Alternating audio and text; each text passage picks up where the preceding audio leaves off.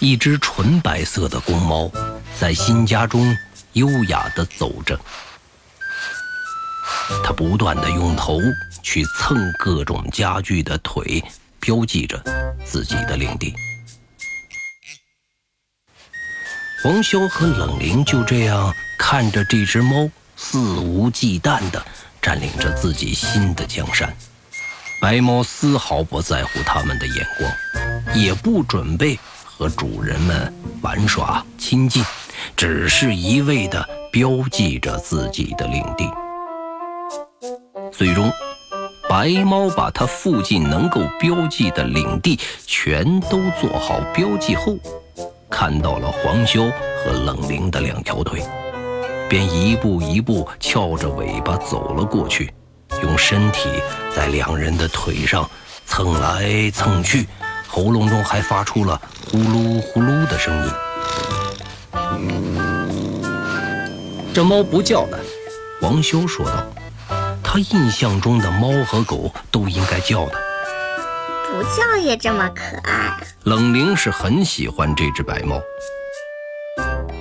白猫在标记完领地之后，也跳到了冷灵的腿上，让冷灵当它的睡垫。白猫晃了晃耳朵，当作没听见。黄潇和冷凝像现在这样的同居生活已经有大半个月了，生活还算和谐。冷凝用尽一切的方法去学习人类社会的一切，不管好的还是坏的。黄修就像是一个导师一样去教导冷灵，帮他区分好与坏。当黄修决定给冷灵买猫的第二天，便带着他前往熟悉的猫舍中选猫。猫舍的老板是老黄的朋友，同时呢也认识黄修。当黄潇带着冷灵去买猫的时候，猫舍的老板看到冷灵，眼睛都直了。在选猫的期间，不断的用眼神调戏黄潇。对黄潇挤眉弄眼，这些个宠物界的大佬们，几乎个个都单身。本想靠着宠物们去吸引姑娘们的注意，解决自己单身的问题，但是没想到的是，和老黄一样，养来养去，最终只能和宠物们生活在一起，成为了真正的孤单的。宠物店老板黄修想要给冷灵买一只价格昂贵的布偶猫，他本以为冷灵会喜欢这种类型看起来很高贵、很美丽的猫，但是没想到的是，冷灵根本就不感兴趣。他转了一圈，唯独在一只纯白色的田园猫的笼子前驻足下来。猫舍老板告诉黄潇，这只猫是他捡来的，寄养在猫舍中，等待人来领养，是免费的。冷灵盯着这只在笼子中乖巧的望着自己的猫，大呼开心，对黄潇说：“就要这只猫。”就这样，黄潇和冷灵把这只猫领回了家。现在这只纯白的猫，没有过多久便标记完领地，成为了这个家中的正主人。它正趴在冷灵的腿上，享受着冷灵的抚摸按摩。黄修看着冷灵发着呆，他已经有十几天没有和孟浩然联系了，也不知道他究竟在做什么。虽然曾经。也是很久都不会和他联系，但是这一次总觉得有一点奇怪的地方。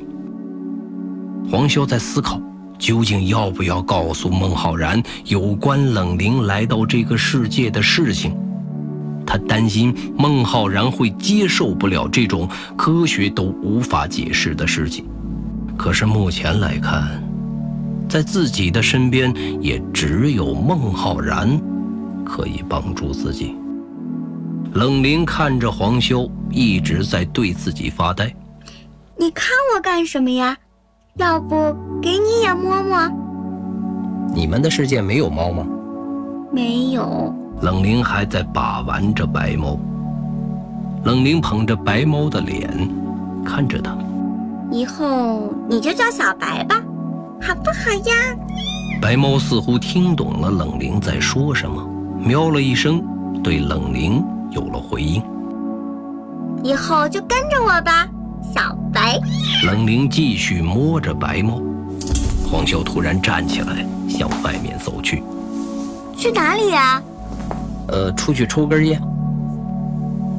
自从有冷灵在了以后，黄潇把家里收拾得很干净，并且再也没有在家中吸烟，一切都是以好好青年的标准来要求自己。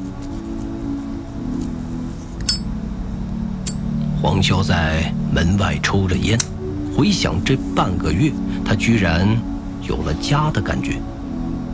这种幸福、充实的感觉包围着他，但是这更加让他没有了安全感。他明白，自己的这种感觉陷入的越深，将来离别的时刻到来的就越痛苦。一根烟不知不觉的就抽完了，但是他的思绪却没有停止。黄修再次点起一根烟，让自己的思绪随着烟雾飘起。他想到上次还有这种家的感觉，是在他自己建立的幻想世界中。黄潇尽量不让自己去回忆那个世界，但是他对那个世界的家人的一份承诺，给他们。留下一个世界，而自己他也很想想清楚，当生命到达最后的时刻，他也会回到那个世界和家人在一起。哎，冷灵说的没错，我确实把我的大部分精神力都给予了那个世界，支撑着那个世界的运转。我是一个扛着一个世界的男人。黄修已经吸到了第三根烟，他既渴望冷灵在这个世界和他在一起的一切，同时又抵触自己过分的幻想。我不能强求他留下来，我们迟早都会有分别的那一刻吧。当那天来临的时候，我将会以一个什么样的身份与他告别呢？他始终都不属于这个世界。唉，黄潇心绪纷乱，他不知不觉中已经在外面待了有一段时间了。黄潇的脚下已经满是烟头，对他来说，这个世界又算什么呢？黄潇想不通，他转身走回了自己搬地下室的家中。回到家中，冷灵已经躺在床上睡着了，新的主人小白也趴在冷灵的身边呼呼大睡。黄潇看着熟睡的冷凝，他自从来到这个世界，大多数的时间都是在睡觉，可能他也在适应这个世界的一切，以自己的方式吧。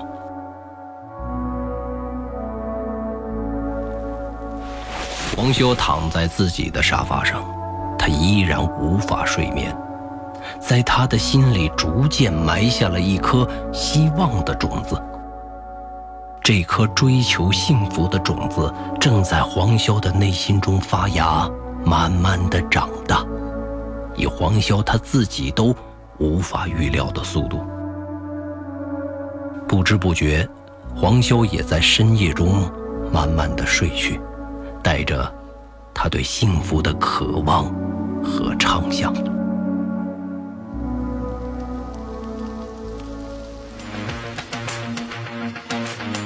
原界一记忆之谈，作者刘昌新，播讲冯维鹏。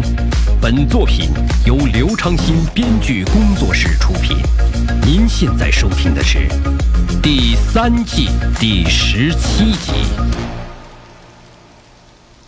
不知过了多久，黄潇从沉睡中睁开了双眼。周围的光线变得异常的昏暗，他自己也有点昏昏沉沉的。他随手摸起身边的手机，此时已经是中午的一点钟了。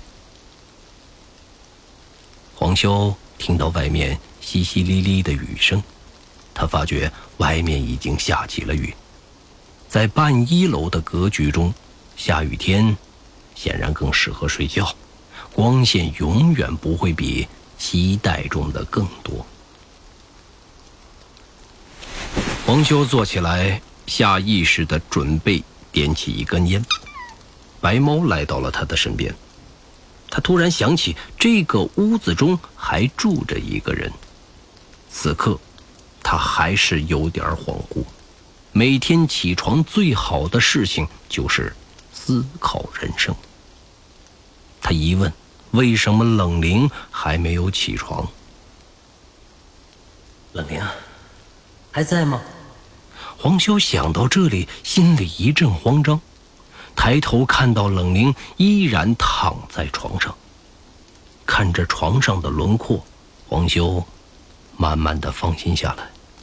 那一刻，他真的感觉到心中一痛。黄修仔细的看着床上的冷灵。为什么他好像在发抖？黄修走上前查看，冷灵的脸红扑扑的，他紧闭着双眼，浑身不断的发抖。黄修赶紧伸出手放在了冷灵的额头上，他的额头热得烫手。冷灵勉强睁开了眼睛，看了一眼黄修，然后再次闭上了双眼。冷凝生病了，黄潇抱起冷凝，要带她去医院。冷凝浑身滚烫，他抱着冷凝就像抱着一块热炭一样。冷凝，冷凝，干嘛？你发烧了，我要带你去医院。去医院干嘛？你生病了，去医院治疗你，那里的医生会治好你的，不会伤害你的。黄潇已经抱着冷灵走出了家中，来到了车前，把冷灵放进副驾驶中。黄潇来到汽车内，准备发动汽车。医生会像你一样吗？什么？像你一样对我很好吗？黄修听后一愣，他不知道应该怎样去回答冷灵的话。他转头看着冷灵，冷灵的脸色苍白，正有气无力地看着自己。他们会的，但是在这个世界上，没有人能像我对你这么好。嗯。黄修说完，自己的脸上也感觉开始发烧了，他只能专心的开车。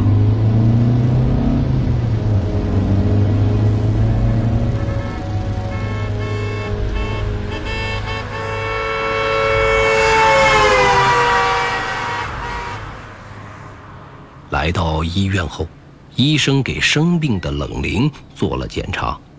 医生告诉黄潇，冷灵是伤风感冒，并且有一点轻度的肺炎，需要住院治疗。黄潇听后松了一口气，并不是他想的那么严重。在医院的住院部，冷灵躺在病房的床上，打着点滴，依然在睡觉。黄修看着沉睡中的冷灵，没想到冷灵在这个世界上也像人一样脆弱，也能感冒生病。你女朋友没事吧？一个声音从黄潇身后传来。黄潇转身，看到孟浩然站在他的身后。呃，哎，你怎么来了？你这家伙一出事就急急忙忙的给我打电话，我接通了，你又不说话，我以为你出了什么大事了呢。黄潇听后，赶紧拿出手机，发现自己确实在百忙之中误拨给了孟浩然。啊，不好意思，又把你叫过来了。孟浩然顺势坐在黄潇旁边的椅子上，看着床上昏睡的冷凌。没关系，没事就好。你女朋友身体还好吗？嗯，受了点小风寒，有点发烧。打了点滴以后，温度控制下来了。哦，那个，她她不是我女朋友。哦，真不是。孟浩然对着黄潇露出了玩味的笑容。黄潇盯着孟浩然，他感觉到，这接近半个月没有见到他。在感觉上，他有了很大的不一样，但是具体让黄潇怎么说，他却说不出这种变化，因为这种让黄潇说不出来的改变，引起了他的好奇心。这几天去哪儿了？你的问题找到答案了吗？孟浩然低头思索了一会儿，我需要你帮我一个忙。嗯。孟浩然的这种改变，加上现在他认真的气质，无形当中给了黄潇一种不可拒绝的压力。孟浩然并没有给黄潇任何的思考时间，帮我再进入一次记忆世界。